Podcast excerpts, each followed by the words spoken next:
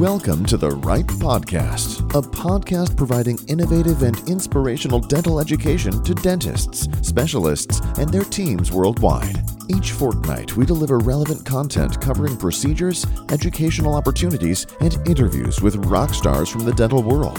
As we explore the successes and failures of dentistry, learn practical tips and expert advice to help you become a better dental professional. So, hello everyone, and welcome to this edition of Ripe Podcast. This is not Lincoln Harris. He hasn't lost his voice or changed it or anything. Um, this is, I'm, my name is Dr. Mike Melkers, coming to you from Hanover, New Hampshire, here in the United States. And I had the pleasure to have a dear, dear friend, Dr. Brooke Blicher, with me this evening. Uh, Brooke is an endodontist, actually right here in the area. Well, she's in Vermont, but where we live, that means she's a mile away. So welcome, Brooke, and uh, thanks for coming on with us. Thanks for having me, Mike. It's great to be here from from my house in yeah. Norwich, Vermont. well, we're spending a lot of times in our houses these days, aren't we? We certainly are. Yeah. Yeah. We so, like our houses. so, Brooke, tell us tell us a little bit, share with the listeners a little bit about uh, your background and your schooling, and and just a little bit of your brief history. Um, okay, so I um, trained at Harvard Dental School um, and then did my endodontics residency at Tufts. Mm-hmm. Um, following that, I moved up to Vermont um, because my husband could imagine himself living nowhere else as a lifelong Vermonter. Um, and I also happened to find a really fantastic mentor um, whose practice I joined. Um, so I've been in private practice here since um, 2009. I still, where, where we live, we're only two hours away from Boston. So I'm sure you, you must get this one a lot. You said you uh, you know you, you went to Harvard and you did your residency at Tufts, but uh, you went to Colgate for. Uh, I did go to Colgate. I I should not forget Colgate because Colgate is where I met my husband. It's near and dear to my heart. Um, it is not a dental school. Um, I was going to ask that, a, and I'm sure you've never mm-hmm. heard a joke about uh, the university being named Colgate and you being a dentist. There, there is some connection with the Colgate Palmolive family. I think it's that some money was donated a million years ago. It used to be the college was called something else, um, which the name escapes me. And the Colgate family made a large donation and got the, the name and have diverged really since. Um, there were two of us in my class, I think, that went into dentistry. So it's a small liberal arts college. Uh, they have a strong science program. Um, there is a study abroad program at the NIH that was kind of one of the major draws for me going to Colgate. Um, so it is it's a fantastic place to be. But I went there and then went straight into Harvard Dental. Um, from that point, which was also a very small school. Very cool. So uh, you, you know got got you out of university, got you out of out of uh, the endodontic uh, residency. You you're published. You've authored a textbook. You do research. You're co-founder of a of an educational uh, foundation, Pulp Nonfiction. So you're so you're a little bit of an underachiever. I'm I'm I'm noticing this uh, little trend going on here. I don't really sit still very well, which is why the next few weeks will be very interesting oh, for me. Oh. Well, when when we look at uh, when we look at your history and we look at you being an endodontist, endodontists are are are pretty incredible and they're pretty famous for finding things that that others can't. And one of the things that I think that that you found was a really amazing first opportunity. Can you tell us about how you came to and came to Norwich and how you found Dr. Dresser? I graduated from dental school, or from residency rather, in 2009, which was um, a fraught time uh, economy wise. Uh, I was looking for jobs at that point in Boston, in New Jersey, and in New England to keep my husband happy, Northern New England, I should say. Um, and connected with through, through a family friend. I think a lot of these connections are happenstance. Um, but had a family friend who worked in um, the dental supply world essentially mm-hmm. and went in Vermont on my behalf because I said I'm interested in Vermont. He went on my behalf to all all of the endodontists in the state of Vermont and asked them if they'd be interested in hiring someone during a recession. Um, now, thankfully, there were only eight endodontists in the state of Vermont, so this wasn't like a her- Herculean task for him. Um, but this gentleman um, connected me with John Dresser, who was, you know, in the late stages of his career, thinking about maybe retiring nervous about it because of the economic time um, that we were in, but agreed to meet me and we did, you know, a couple of the dinners out, um, really liked each other, had similar practice philosophies. I wanted to learn from someone, he wanted to teach someone and not just hand his practice over. Um, and, you know, there was some anxiety on both our behalves just entering into this relationship, but uh-huh. we it, it went well, um, which, you know, I, I know, and we could talk about this if you want. Um, it doesn't always go so well bringing in associates, but in our case, it worked out swimmingly. And he is still a dear friend of mine um, who I call, despite him having retired from our office five years ago at this point. Um, he's still somebody that I ask questions, you know, on a monthly basis or so of uh-huh. how would you handle this? How, you know, let me tell you about this really cool case I saw. Um, he's just a, a, he's a great mentor. Great. Um, well, so then, I think. So when you when you transitioned to you know to buying into John's practice, what what kind of practice vision did you see? What what did you take from John? But what also did you create yourself? What what was your special vision that moved from it being John Dresser's practice to yours? There there were some major physical changes in the office. um, Mike, I can't remember if you ever saw our old space, but John no, but I've was heard stories. I've heard stories. yeah. So he had started the practice from scratch in 1975, and in 1975, our office was state of the art with you know complete with the shag carpeting and the wood paneled wallpaper. Um, John kept up on the technology, and he had this mm-hmm. really sort of unique boutique style to his practice where he spent a ton of time with each patient. He was known as the guy that found the MB2s. He was the person that anybody in industry, any dentist, that that's who you wanted to get your root canal from. And I heard that through a lot of people. That's part of what made me interested in working for John and learning from John was that he had this incredible clinical reputation. Um, the office though was very dated. By the time i joined him in 2009 he was super happy with it. He's like this was this is just the best place you know look at what look at this carpeting that i put in in 1975 it was top of the line. So we moved the office in 2013 mm-hmm. to a brand new space that i created and sort of you know was what i envisioned myself um, having as I guess the the physical reflection on the kind of practice John was doing. So John was doing really high end endo with lots of technology, you know, really treating each patient as an individual. And so we wanted to make our office reflect that because the old space really was the thing that I always felt like I had to make excuses for and that I was embarrassed about. And you know, you talked about John finding being famous for finding the MB2, but you're kind of become a, you you had your own accomplishments as you found the FE2, and I'm going to call that the female endodontist too. So as, and and the, and actually you discovered recently, I think the FE3 in Abby. So yes. why don't you, why don't yeah. you tell us about how how Rebecca came on board and how that changed the practice and how that evolved not just in the physical aspect that we are talking about, but really the philosophy of moving from you know really John being the you know the foundational endodontist in the area, you coming on board, and then a while later bringing Rebecca. Tell us about how your relationship with Rebecca and how you met her and and uh, and went from there. my meeting Rebecca was very organic, and again, one of those just easy things where we connected on you know such a immediate level have similar goals, similar obsessions, but we balance each other really well.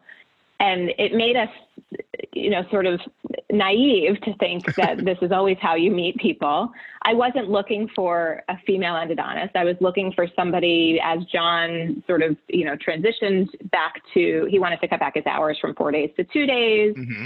I knew I never wanted to work alone. I knew we had too many patients for me to work alone.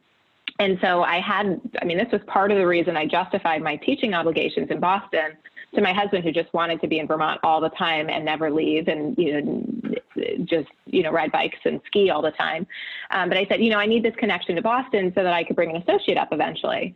And so going down and teaching, I found Rebecca. So you, you said you found in her the similar uh, goals and obsessions. What, what what obsessions? What goals? What similarities do the two of you have? We love clinical work, but clinical work is not enough for us. So we need something else on the side to keep our our minds active and I guess to just justify to us that we're still doing the right thing. We're we're nerds. We like school to a similar degree. So we we enjoy teaching. I knew I wanted somebody that shared that love of teaching, which which John had, but John uh, didn't teach because he was stubborn about it, I think. Um, but Rebecca always wanted to go down and teach, had similar relationships with the same mentors that I had in Boston.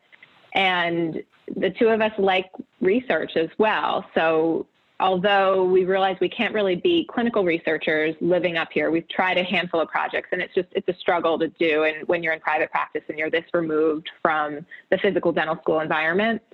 Um, but we like to write and we have a similar style to writing review papers and mm-hmm. we're both antsy people who don't sit still well and so we just kind of like to distill the the research. We both were really interested in getting board certified, and I think that created this obsession with taking meticulous notes and making sure that we were up to date on the research, and we just kind of kept going with it.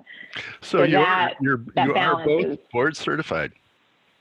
We are both board certified, which in, in endodontics I think is really important. and I have I have the book in front of me, Endodontic Review, a study guide by Quintessence uh, co-authored by Brooke Blicher, Rebecca Pryles, and Yarshin. Am I pronouncing that right? Yarshin Lin. Jarshen, Jarshen Lin. Lin. So this is uh, perfect for board review, unless you're certain people. So there's a little. There's a little. Just say it's. there was a little controversy. There's a little controversy. Yeah. So tell so tell me about this. How do you, you know? I get that you multitask. I get that you are go go go research writing clinical teaching at two different dental schools. What in God's name inspired you to take on the task, you and Rebecca and Jarshen, to take on the task of writing a textbook for board review?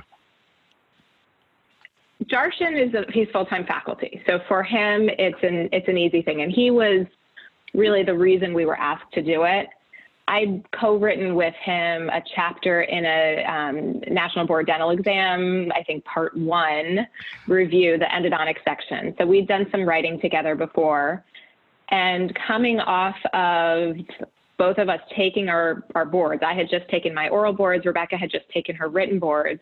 Jarshen was asked to write a board review by Quintessence when we were at the endo meeting a few years ago in DC. And he said, well, I will, I can't write it by myself, um, but I will write it if Brooke will write it with me. And they said, okay. And then I said, mm-hmm. well, I won't write it unless I can have Rebecca write it with me because she was the one that was freshest off her boards. Um, and we had, we had notes and Rebecca and I are very similar. We were very similar students in that we had pages and pages and pages of notes that we would just go through and organize. And it's one of our favorite things to do is just organize and kind of tighten up the writing, and that's how we memorize things. So we're similar learners, but we had between us over 200 pages of notes about evidence-based endodontics.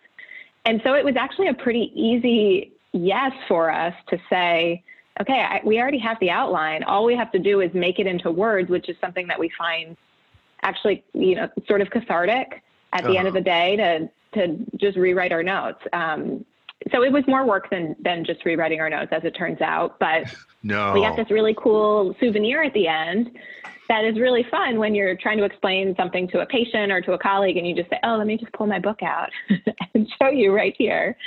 Um, so we're it came out. I think it was 2016. We are we have due in May the second edition.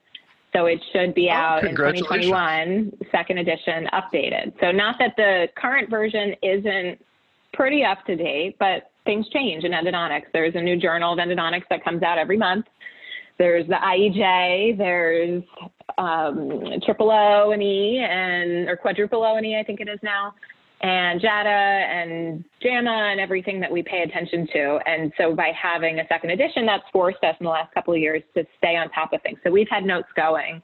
Um, and then we've just been updating the text with there's there's there's things that have changed really majorly, like terminology and classification systems. So so it'll be updated. Absolutely. You know, it's funny when you said you got this really neat little souvenir, and I when I when I refer to the the two of you, and they and I can see a, a new patient that maybe isn't familiar with your office, and they'll they'll they'll wonder, are they any good? Are they the best? And I'll say, well, you know, like to say they wrote the book. And when I say that, they literally wrote the book. I, I grab your book off the shelf and I go, this is who you're going to see. And the, the amount of comfort that, that goes along with that when I, when I see how much they relax and, and, uh, and know what kind of office they're ending up in is fantastic. I, I do want to talk about the differences between you and Rebecca, but while we're talking about referrals, though, you I don't think of the two of you as endodontists. I think of you, the you two, as the greatest resource in diagnostics that I've ever experienced in my career, and uh, your amount of research and papers that you know and evidence base. But for you, what makes your referral base work? How you know how do you see that happening? Because I, I love the letters I get back from you, your level of communication, is better than anything I've ever experienced in dentistry.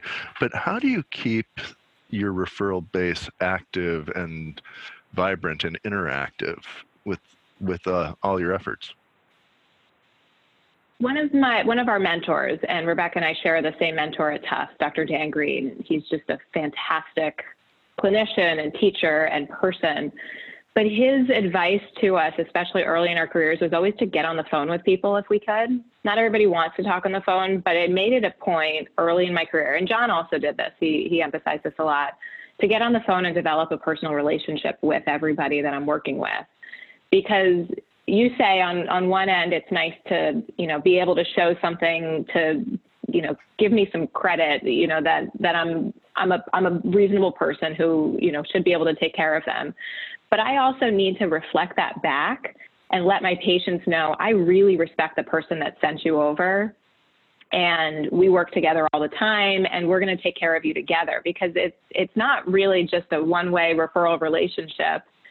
It's important for us to bounce that patient back and make sure that we've given the patient a really good experience to make their dentist look good, that they sent us they they sent them out to somebody who was competent and took really good care of them and also, I know my endo is going to be more successful if it's restored really well. So I want to make sure that I have, you know, a, a good relationship and a lot of respect for the people that refer patients to me because I know that you and Paul are going to put a fantastic crown on the tooth. And I hate to say it, but there's the study out there that shows that you can have bad endo, good crown, and it's more likely to be successful than if you have good endo and a bad crown. Really? So so nurturing, I, will send you the study. Of course, um, nurturing, nurturing that relationship is really important uh, from from both ends. Um, we we value communication. You guys are great at sending over referrals and letting us know more than just the history. It's it's amazing the number of referrals I get where it just says number thirty, and it's sort of you know in some cases it's fun because we get to you know, have no preconceptions going into the room and really get the whole story from the patient. But it's not super efficient because there are things that you've learned about these patients over years and years that are really helpful for me to know. I, you know, you'll you'll send over little tidbits about this patient. Oh, they're brand new to my office, or they're you know coming back into dentistry. I think they're motivated. I think they're not. And you have creative ways of saying that in case the patient reads the the letter um, when maybe quiet, it's a little quiet, negative. Don't give my secrets away. Quiet, quiet. Um, but but it's it is really helpful for us to have that that information. All right. Um, so you know, both talking, in writing and by phone. We're talking about you're bringing up ba- words. You're bringing up balance. You're bringing up efficiency okay, you do all these things that you do, and let's just take out the teaching, let's take out the publishing, let's take out the research. You are a full time practicing clinician. You have the time to read these letters, you have the time to write these letters, you have the time to make these phone calls. Where do you find all of this time? I mean, how, how do you make that happen in your daily practice? Because I, the, the level of communication that I get at, from your office is exemplary and it's constant. It's not just special occasion letters or I, I guess I could say special occasion calls. We don't get them every day. But how do you balance that with, you don't just work with our office, you work with a lot of offices. How do you make your time work?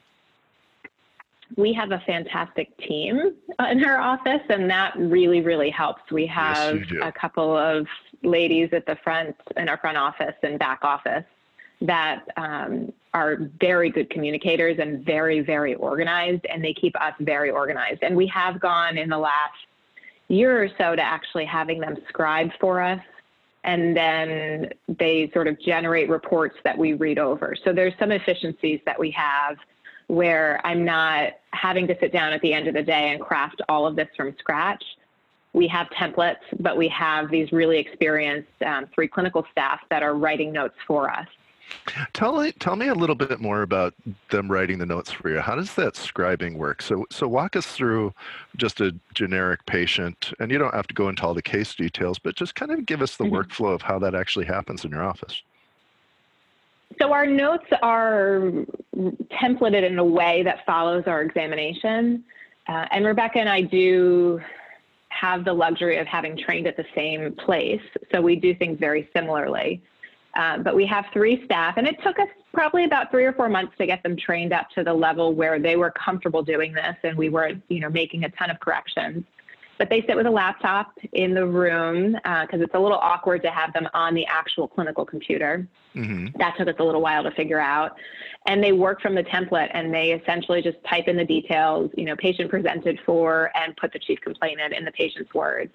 And i might change some of that. They're gathering a history. We're asking similar questions in endo uh, when did the pain start you know has it increased decreased over time what are you doing to manage it what are things that mitigate your symptoms what are things that exacerbate them um, we review a medical history, and that's written down in the chart. So while we're doing some of this conversing, they're copying some of that information directly into the narrative when Mhm. things are important. Like if there's an allergy to epinephrine, I want to have that written in a hundred different places. Um, from there, we do a clinical exam that again is templated. And endo, it's it's pretty easy. There's you know, soft tissue exam, hard tissue so. exam, pulp testing, done. Um, we take a cone beam on most every patient. That's a whole whole other conversation to have. But we have templated things that we're looking for that they fill in. And I just I, I like to describe what I'm doing to the patient as part of a communication tool. So I'm talking the whole time anyway. I'm doing an exam. hmm So it's not something that my assistants have to be guessing about. So I'm going over the cone beam image directly with the patient, and my assistants are just writing down what I'm saying. Oh, there's a you know some apical PDL widening on the mesial root. There's a true lesion on the distal root. There's resorption. There's caries. We're going through everything that way. Um, They really enjoy guessing on what the diagnosis is, and they've gotten pretty good about that. So they put that part in, and then it's, you know, we recommend a series of things. We recommend treatment or not. And in cases, we recommend something crazy, and then I'll have to fill that in. And then a lot of that data is just pulled out for the communication back to the general dentist. So do you? So they're have- working on that while I'm having the conversation with the patient. So do they? Does the letter get actually written up from all that, or is it auto-generated? Do you have any type of software that's creating that? It's just a template that we have from, um, we use PracticeWorks or SoftDent, which whatever you want to call it.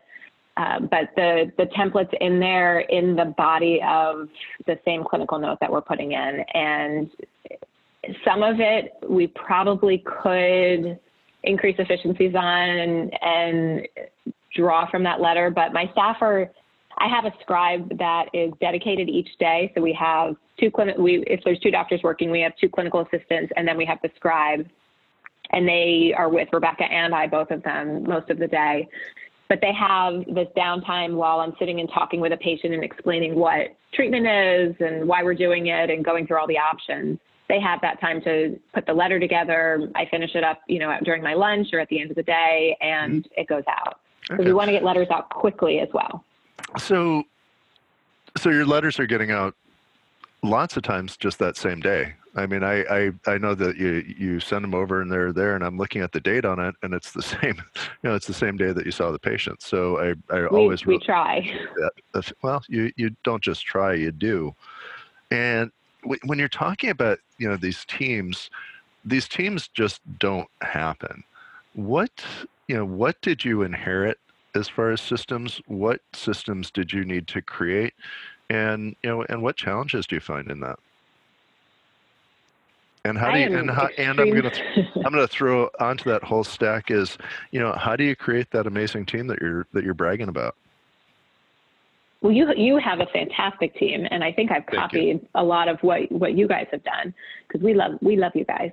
I inherited some really fantastic people from John, and he to this day would still say Becky Woodbury is, and I'll I'll use her full name there, is the best hire that he's ever made, followed you know, and and sort of equally by Alyssa.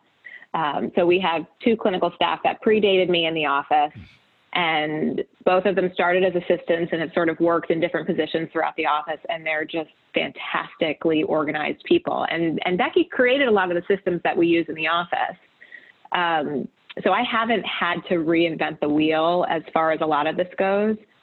We have a team that's pretty dynamic and is able to move around with different things. John despite starting his practice in 1975 was always really up for new technology and was a pretty early adopter of things hmm though he personally never learned how to type which was always sort of funny. I'm in that club. um, but so in hiring other staff members of course we've we've made some less good choices that we've had to move on from um, but we i mean right now and and that's that's what makes all the i don't i don't want to make this just a timely thing but makes the coronavirus stuff so difficult.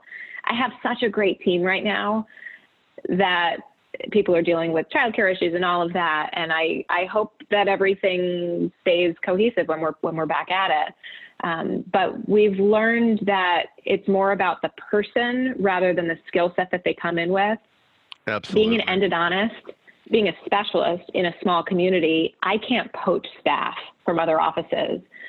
So there's that issue where I can't really hire people that have dental experience because that means I'm either stealing from somebody and it's somebody good, or I'm taking somebody else's problem. And to give, to give the listeners a little idea of where we practice, we're three hours from Boston. We're five hours from New York City. We're four and a half hours from Montreal, depending on how fast you drive. The next largest town away from us is Concord or Manchester, which is a little over an hour, and they're not big towns. Hanover is 5,000. How large is Norwich?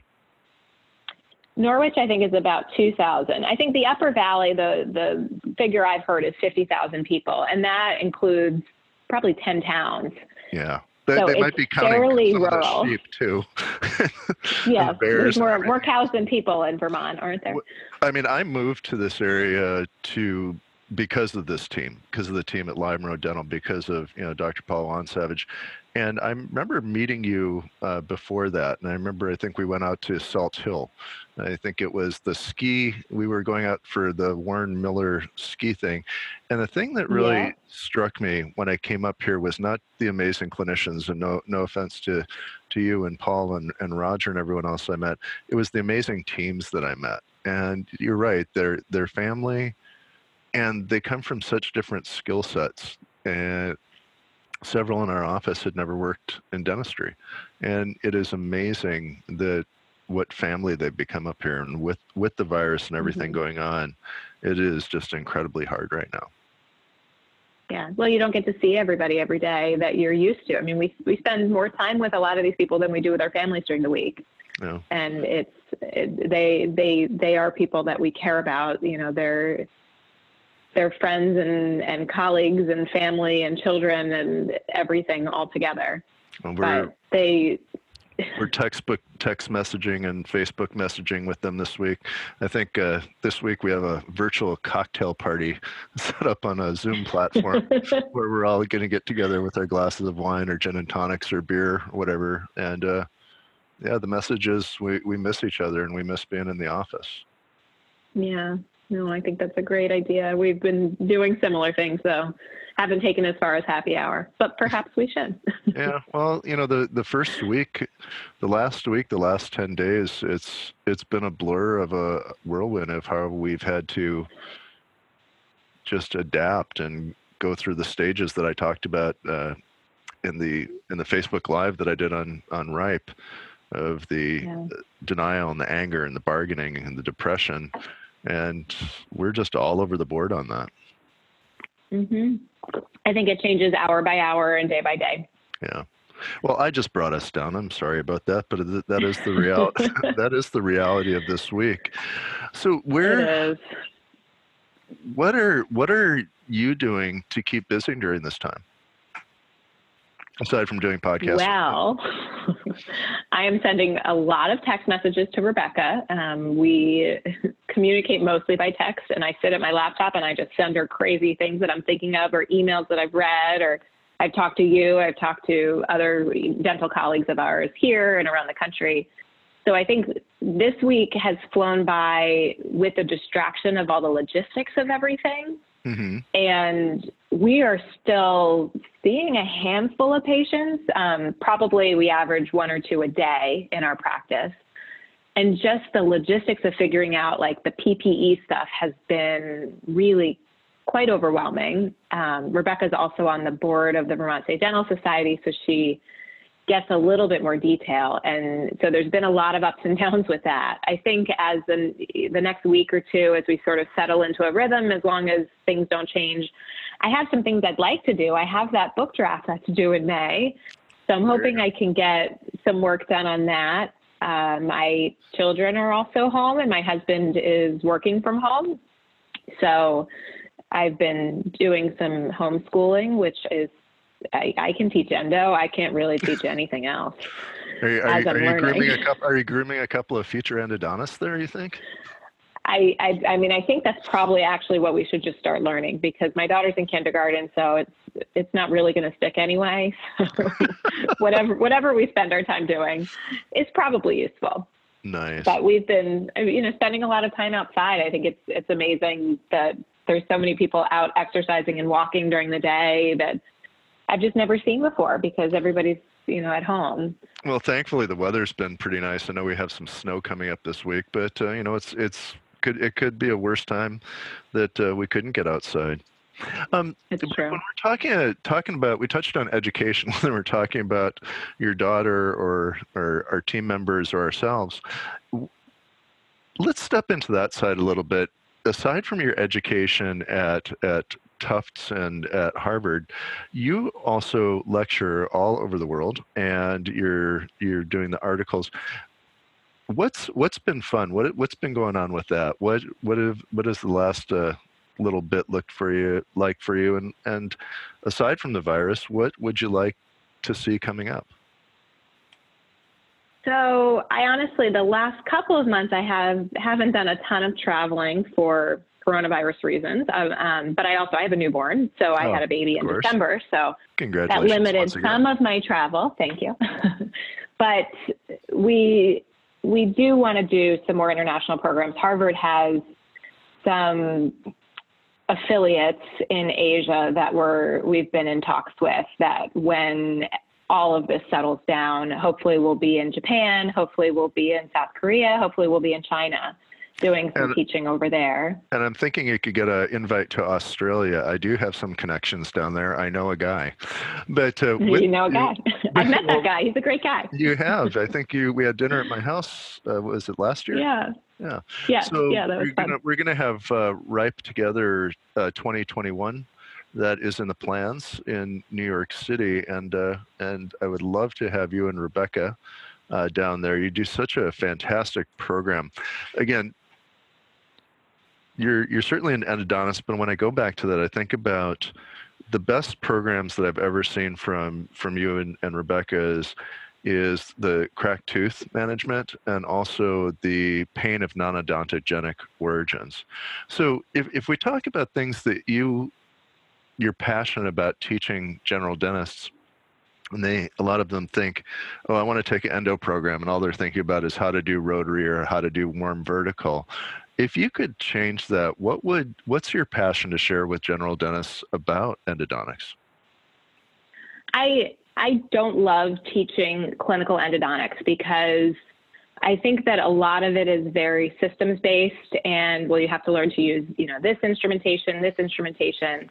So when I'm talking about clinical endodontics, it's mostly about irrigation, you know, and the importance of irrigation and generalities. What I prefer, and Rebecca and I share this, what we prefer to teach is diagnostics because that's, I think, the most challenging part of dentistry and especially endodontics.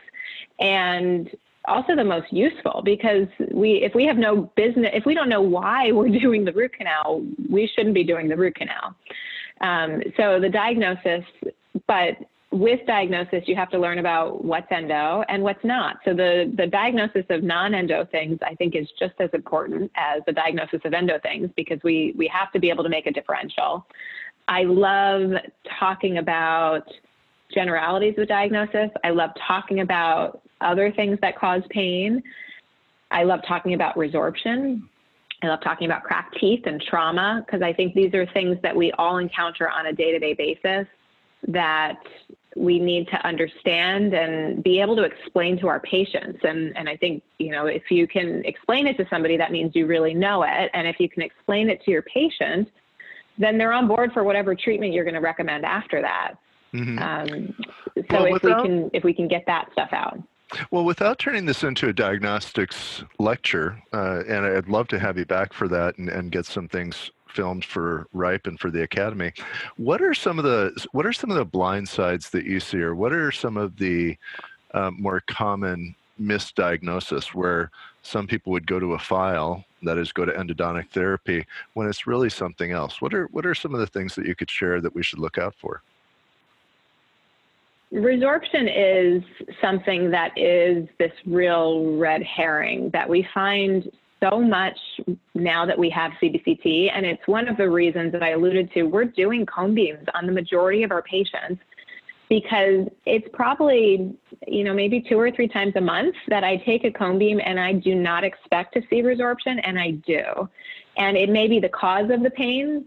It may not be, but it's an incidental finding that we want to know about so that we can prepare a patient and say, this may happen down the line. This is something that we should be monitoring.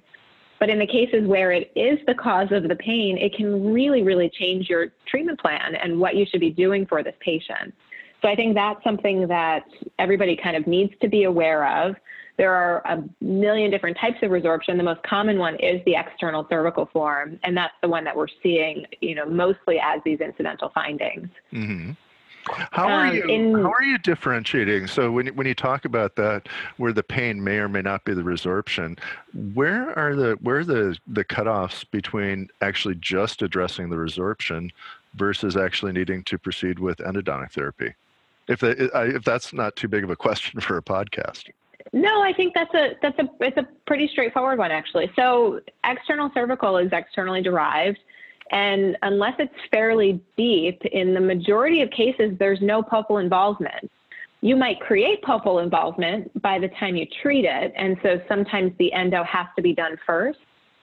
But with a cone beam, you can really define that very, very clearly.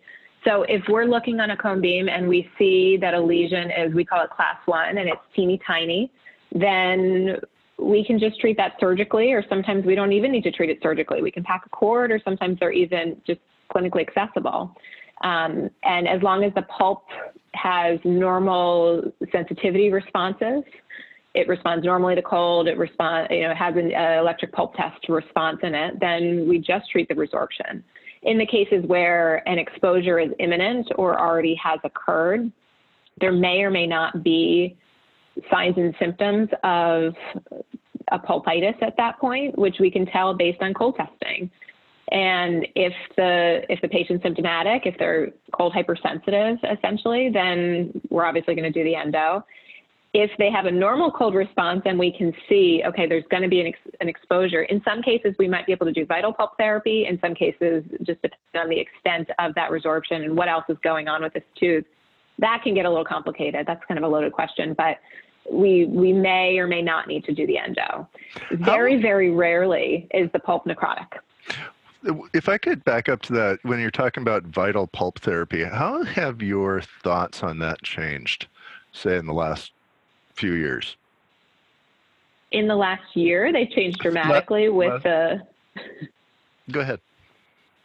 Um, with the, the European group came out with a position statement on vital pulp therapy based on the bioceramic materials that have come out. So the bioceramic materials that have come out have shown us essentially that pulps can respond really favorably, even when there's a symptomatic carious exposure.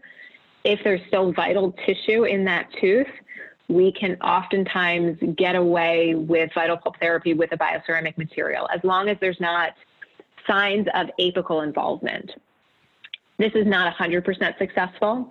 Um, I don't have the studies in front of me to quote numbers on it, but it's successful enough that it's oftentimes worth a shot for us to do vital pulp therapy. And this is a real paradigm shift from where we were two years ago, even. Two years ago, if there was a carious pulp exposure, whether or not there were symptoms, whether or not that pulp tested um, differently on cold testing, we were recommending endo. And we are not now, based on some really high quality studies that have come out and that European position statement. What you know, I know that you know I've, I've known you. I think for coming up on eight years, and when I uh, knowing your history and how evidence based that you are, and uh, I'm I'm stumbling here a little bit, but as you accept this, what are some of the other things that you see as future treatments that you're not buying into yet, but you're sure hoping that have more evidence coming up? There's so in general, and this is not just endodontist, I think dentists love technology and they love toys and things that cost money. and there's a lot yes, of those in in endo. Not in endo there's a million and a half different file systems, obturation systems, sealers that are available, filling materials, core buildup materials, everything that and we're constantly marketed to. And there have been some interesting ones over the years that I've been sort of excited about, but there hasn't been enough evidence to justify their use or to say that they're safe. There was this really cool Chinese finger trap um, contraption coming out of Israel a couple of years ago that I was all excited about and disappeared. Um, but essentially, sorry, it was Chinese finger trap. You remember those Chinese finger traps? You'd put oh, your two yeah, fingers yeah, in and then pull. Yeah. So it was like a, a grid system almost. And they had that for a, a file essentially that could go into the canal spaces and conform to whatever the natural tooth space was and clean it out. It disappeared. Something like that might be back at some point. Otherwise, there's not much as far as instrumentation that I've seen. Um, as far as obturation goes, bioceramic sealers are getting a lot of publicity and a lot of interest. I, ha- I haven't yet switched over to their use, not because I object and think that they're not safe, but they're a little, the technique's just slightly different. They, the, the results look a little bit different. They cost a little bit more money. I don't have proof that they're better than the epoxy resin-based sealer that I'm using right now, so I haven't been able to justify that change. Mm. But if, if studies come out that say that that stuff is better, I certainly will be. Um, as far as imaging goes, there's a lot of really exciting stuff with imaging. We obviously the, the cone beam was something that I didn't train on, and we got our machine in 2014 and never looked back. But there's some exciting stuff with cone beam technology where the computer software should be able to do more for us in the future. We should be able to get radiation dosages low um, or lower than they are because they're already pretty low. Mm-hmm. There's talk of using MRI in dental imaging, which is really exciting oh, wow. because that would be non ionizing radiation, and mm-hmm. patients would love that. I'd love to offer that because, especially practicing in Vermont, people are creeped out by everything. Well, and they hate radiation. Dance. It, it have an amazing dance beat too. Doon, doon, doon. Right. different. Lots of stuff on the right. horizon, lots of good stuff. You got some scary stuff too. I think we're just, you know, wrapping up in time. I want to thank you so much for joining us tonight. I look forward to having you on actually some lectures, uh, maybe some more podcasts, having Rebecca on. But thanks so much for joining us, and I hope you have a wonderful evening. Thanks so much, Mike, and thank you guys for listening. Take care. You too. Bye bye. Thanks for joining us this week on the Ripe Podcast. We've teamed up with mentors from around the world to offer you a growing library of high quality online educational lecture recordings and resources. Visit our Academy website, www.restoringexcellence.com.au forward slash academy, and become a premium member today. Become better at dentistry and be sure to tune in in two weeks' time for our next episode of the Ripe Podcast.